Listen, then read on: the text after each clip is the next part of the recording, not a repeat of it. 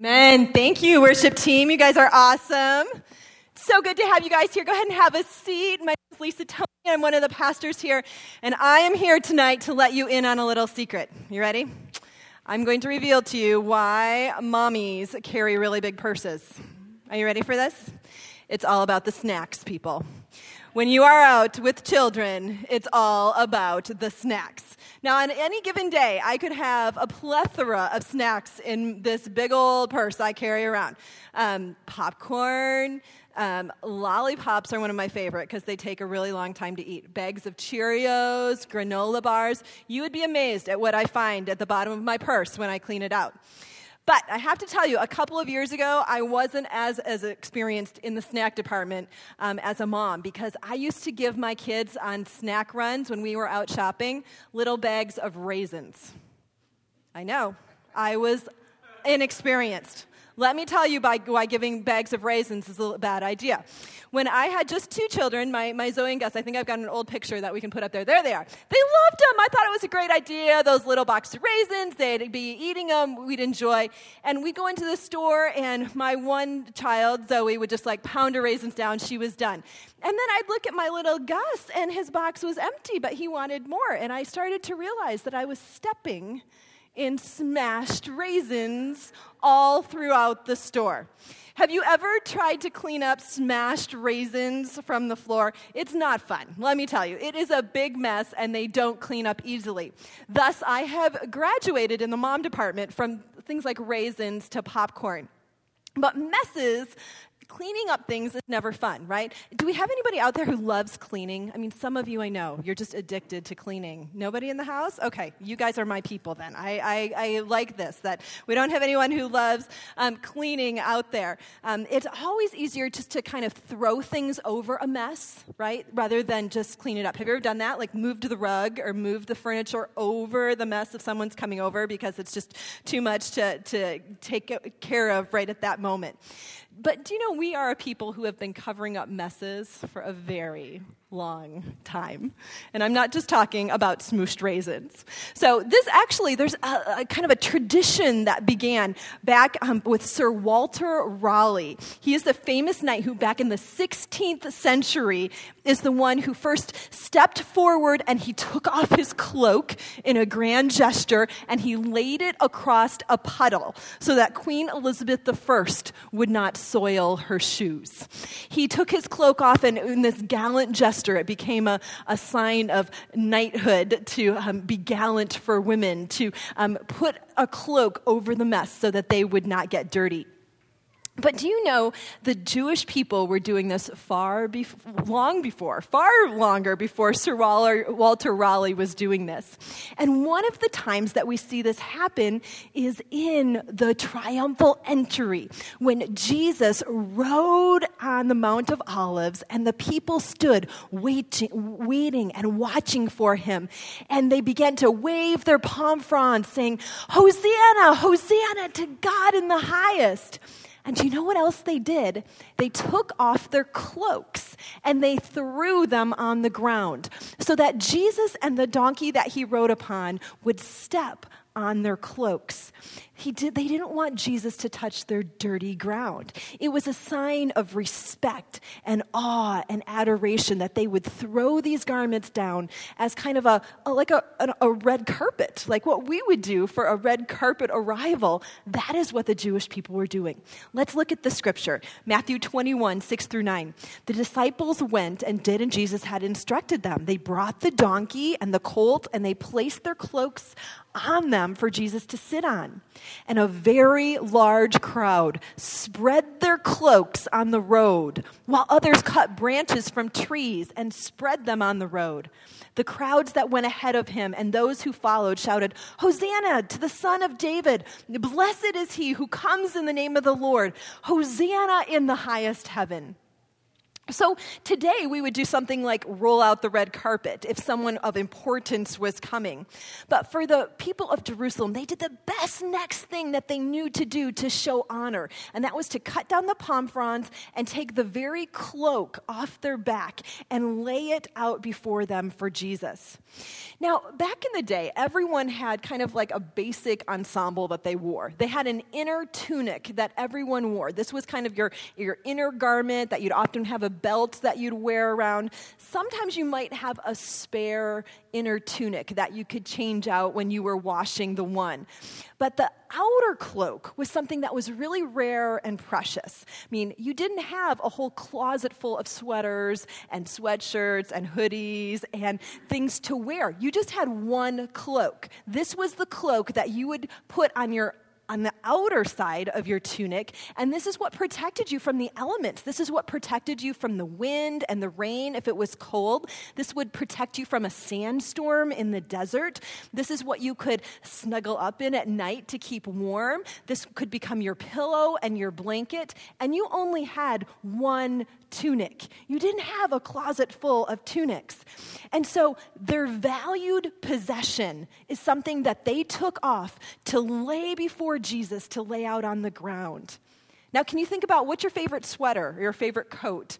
Or it's almost like if you were traveling with a suitcase and Jesus came in and you dumped out every one of your possessions on the road before Jesus to blanket the way for him, to give him this path of honor. Now, I don't know about you, but once a donkey has stepped on my favorite sweater or coat, and all the things that come along with the donkey, I don't want it back, right? I mean, it is there to stay. But they didn't want Jesus to get dirty. They wanted him to get above all the grime of humanity. Yet that is exactly what Jesus came to do. Jesus came to get dirty on our behalf.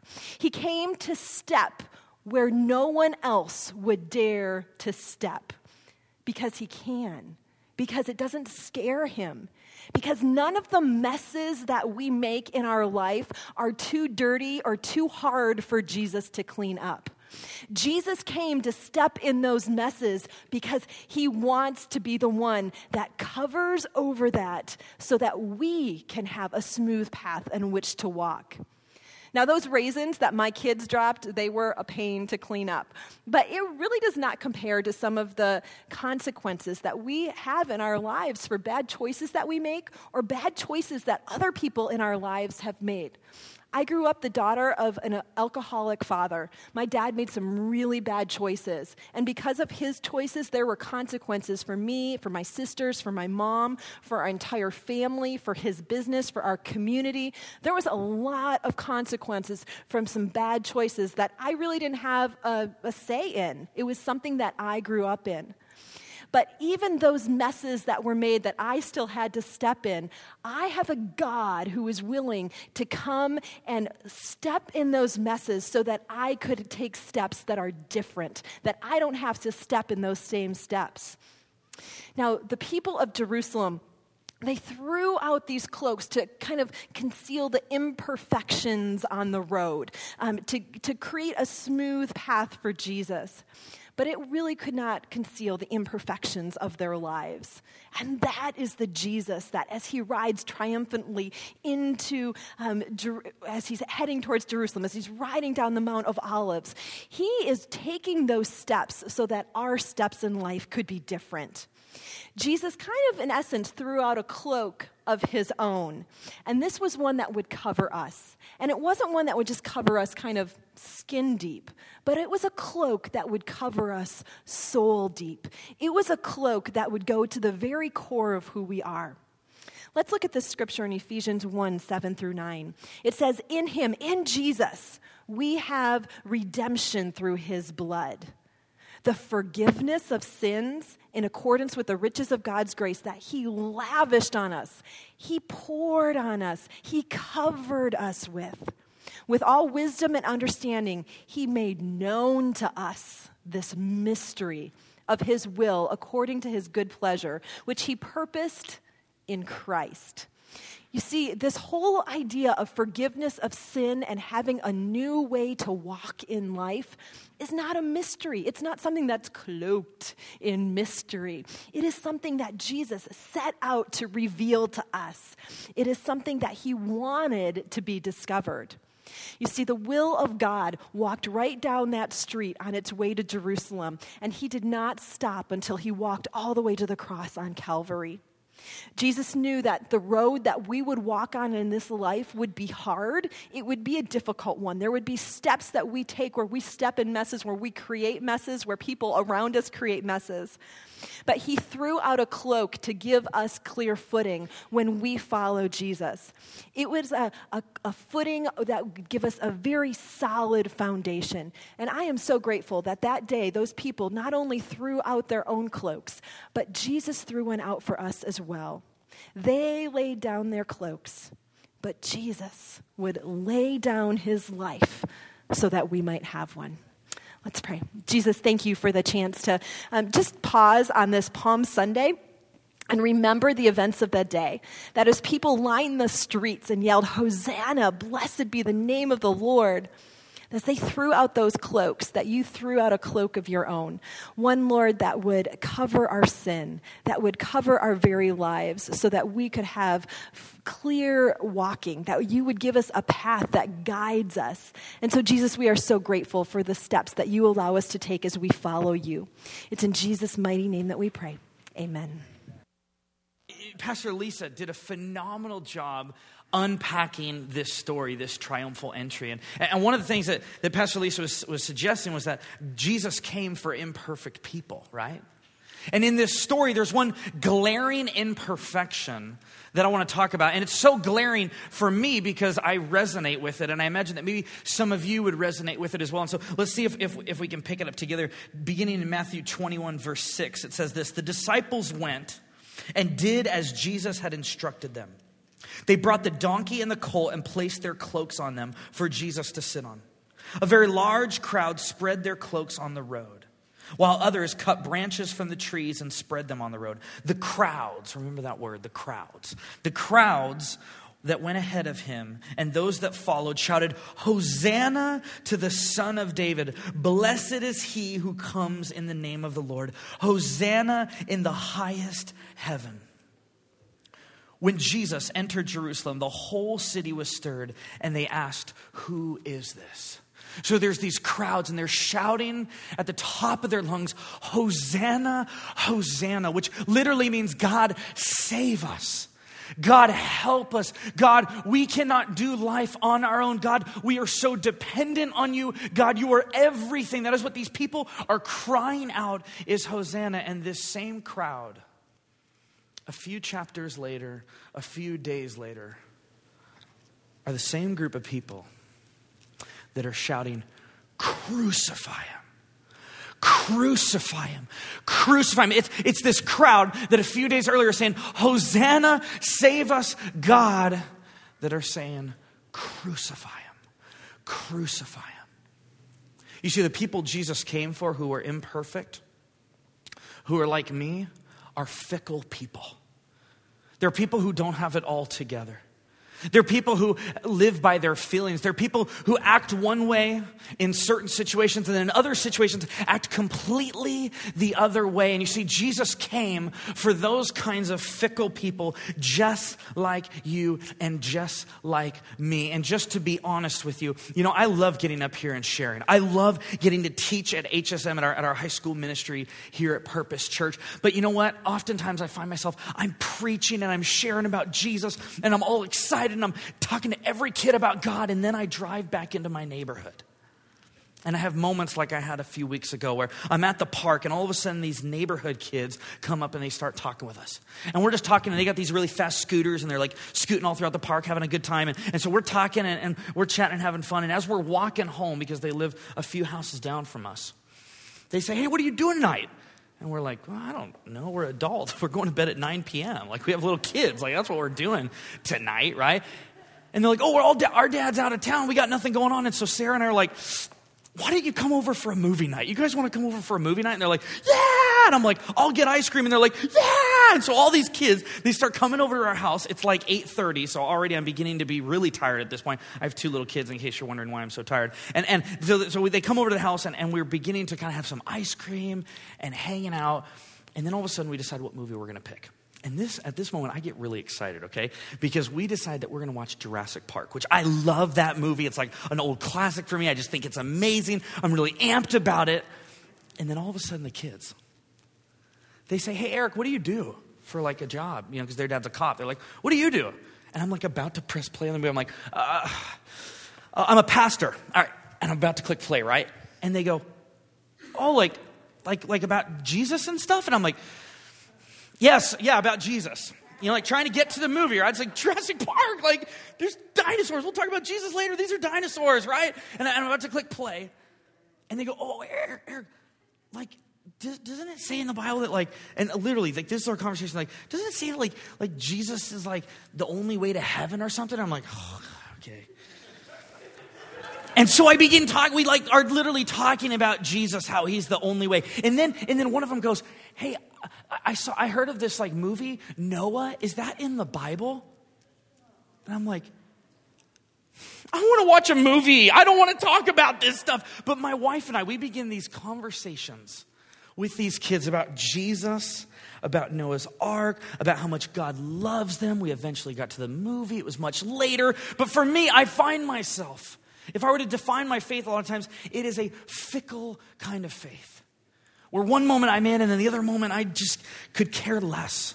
Or I would, I'd much rather be doing something else. Or I think of this story the other night, Charlie, he woke up. He's my two and a half year old son. He woke up in the middle of the night and he's just screaming, right? He's just screaming at the top of his lungs. Now, we barely have any really good nights, like a full sleep. So I'm like, okay, here we go again. So Charlie's screaming. Sarah and I run to his room. And we go, Charlie, what's up, buddy? What's the matter? What's going on? And he says the most terrifying thing to me I've ever heard in my entire life. He says, Dad, where's the big man downstairs? Let that sink in for a minute, okay? Like, like think about all the things that that implies. One, there is somebody in the house, okay? Number two, he's downstairs. Number three, he's a man. And most importantly of all, he's big, okay? Like he's not a little man, you know, or he's not like a man that maybe dad could like somehow take out. He's a big man. Now, I want to assure you there's no big man downstairs. Charlie just thought this would be funny. So he yells, where is the big man downstairs, okay? So I go and I have a little t-ball bat. I grab a t-ball bat and I run downstairs and I'm literally like looking for this big man. And there was honestly part of me that said, maybe Sarah should take this. You know, maybe maybe Sarah would be a better. I'll, I'll counsel Charlie as a pastor. Sarah can take care of the big man downstairs. But I went downstairs. And I went like after it. And I was like, you know, I'm, I'm gonna, I'm gonna take out this big man. Let's, I mean, depending on how big he is, we'll see. But I'm gonna, I'm gonna, I'm gonna face this big man downstairs. But you know, then there are those moments with Charlie where he's in the back of the car and he's just like screaming or going crazy. And I'm not that heroic dad. You know, I'm that dad who's like, is there a mute button? You know what I mean? Like, is there some way for just a moment of silence? You know? Like, I'm, I'm not that dad that has it all together. I'm not that dad that's running down, defeating the big men downstairs. No, no, I am fickle in my parenting. I'm oftentimes fickle as a husband. I'm fickle as a pastor and I'm fickle in my relationship with Jesus. And so when I hear this crowd, I resonate with them because they're going, Hosanna, Hosanna, and yet they're the same crowd that under the influence of religious leaders or ideas from other people, they're yelling, Crucify him, crucify him. And then I remember that moment where Jesus is hanging on the cross. And it's after they've nailed him to the cross. And you got a picture that they were about eye level with the people that they were crucifying. And so he's looking out at the people that have crucified him. He's looking out at the people who just days earlier were saying, Hosanna, Hosanna. And these same people are saying, Crucify him, crucify him. And they're just staring at him. And Jesus is there on the cross. And do you know what he says? He says, Father, forgive them, for they know not what they do. Friends, I'm here to share with you some really incredible news. In fact, the best news the world has ever heard of that Jesus came and he died for fickle people like you and especially like me. That Jesus came and he gave up his life and gave us his life. His resurrection gave us brand new life in him. His death defeated the sin and the death that we live under. He gave it all to us, even though we are the people who in one moment scream Hosanna and in the next moment scream crucify him. And so the question is could God do anything with a fickle person like me? Could God do anything with a fickle person like you? And then I just want to close with reminding you about a guy named Peter. Peter was one of Jesus' disciples who was the most outspoken among them, right? He's recorded all throughout the Gospels, usually the first one to speak, kind of in the inner circle. Well, you know what's interesting is the way Jesus first interacted with Peter is recorded in Luke chapter 5, where Peter is fishing and Jesus says to him, Hey, throw your net on the other side of the boat. And they're going, Peter's going, Look, I don't know who you are. I've heard you teaching. You don't know anything about fishing. And he said, No, no, no, just trust me. Just try this. And all of a sudden, they collect this huge amount of fish, and Peter is overwhelmed. Like he's literally had an encounter with the physical Jesus, and he is blown away. And Jesus says this to them I will make you fishers of men. I will make you fishers of people. And so Peter begins to follow Jesus like he is literally right next to Jesus at all of the most important moments of Jesus' earthly ministry. Peter is right there next to him. And then there's that moment where Jesus is about to get taken away by the authorities. And Peter thinks of this awesome idea, right? Like he's so passionate. He's thinking about that big man downstairs with that bat, but he didn't have a bat. So he picks up this sword, right? And he tries to cut off the guy's ear. Can you imagine like what that would have been like? Like he literally cuts off the guy's ear. Like he is all in for Jesus. And then a few minutes later, he goes from Hosanna to betraying Jesus, right? He's questioned by these few different people who say, Hey, hey, weren't you with him? Didn't you know Jesus? Weren't, weren't you buddies with him? he goes, No, no, no, no, no. I don't even know the guy. I don't know anything about him. And then in John chapter 21, at the close of John's gospel, we see Peter. And he's on a boat. And he's fishing with his friends. And he's thinking, man, I'm so fickle. I was saying Hosanna, and I, I practically crucified him by betraying him. And he goes back to his fishing, and he's doing what he's always done, thinking that, no, no, I screwed it up, and there's no way a perfect God would want to mess and be in a relationship with a fickle person like me. And then he meets Jesus. Jesus calls out from the shore tells him to do the exact same thing that he asked him to do in the beginning of Luke. He says, Cast your net. And they get this bundle of fish, and he sees it again that Jesus reinstates him. That even though he is a fickle person, even though he is imperfect, even though he doesn't have it all together, even though he messed up last week, and even though he keeps looking at that thing online, no matter what it is, Jesus says to him, Hey, I want you on my team. And I don't want to just leave you in that mess and in that fickleness. I want to restore you. I want to heal you. I want to give you some more discipline in your life. But your fickleness is not going to get in the way of my grace. Your imperfections is not going to get in the way of me saying, I love you so much that I will go to the cross for you. You see, we have a God who takes fickle people like you and me and he changes the world with us. We have a God who takes imperfect, broken people who don't have it all together, who have shame and pain and guilt and whatever it may be. And He says, You're a perfect candidate to change the world if you'll surrender your life to me. If you'll stop depending on your perfection and if you'll start depending on my perfection. You see, that's the God who rode into town while the many were screaming Hosanna and they were screaming crucify him, he said, Nah, I have a plan for these fickle people. They will change the world through me. Would you pray with me? Heavenly Father, I just want to confess my fickleness to you.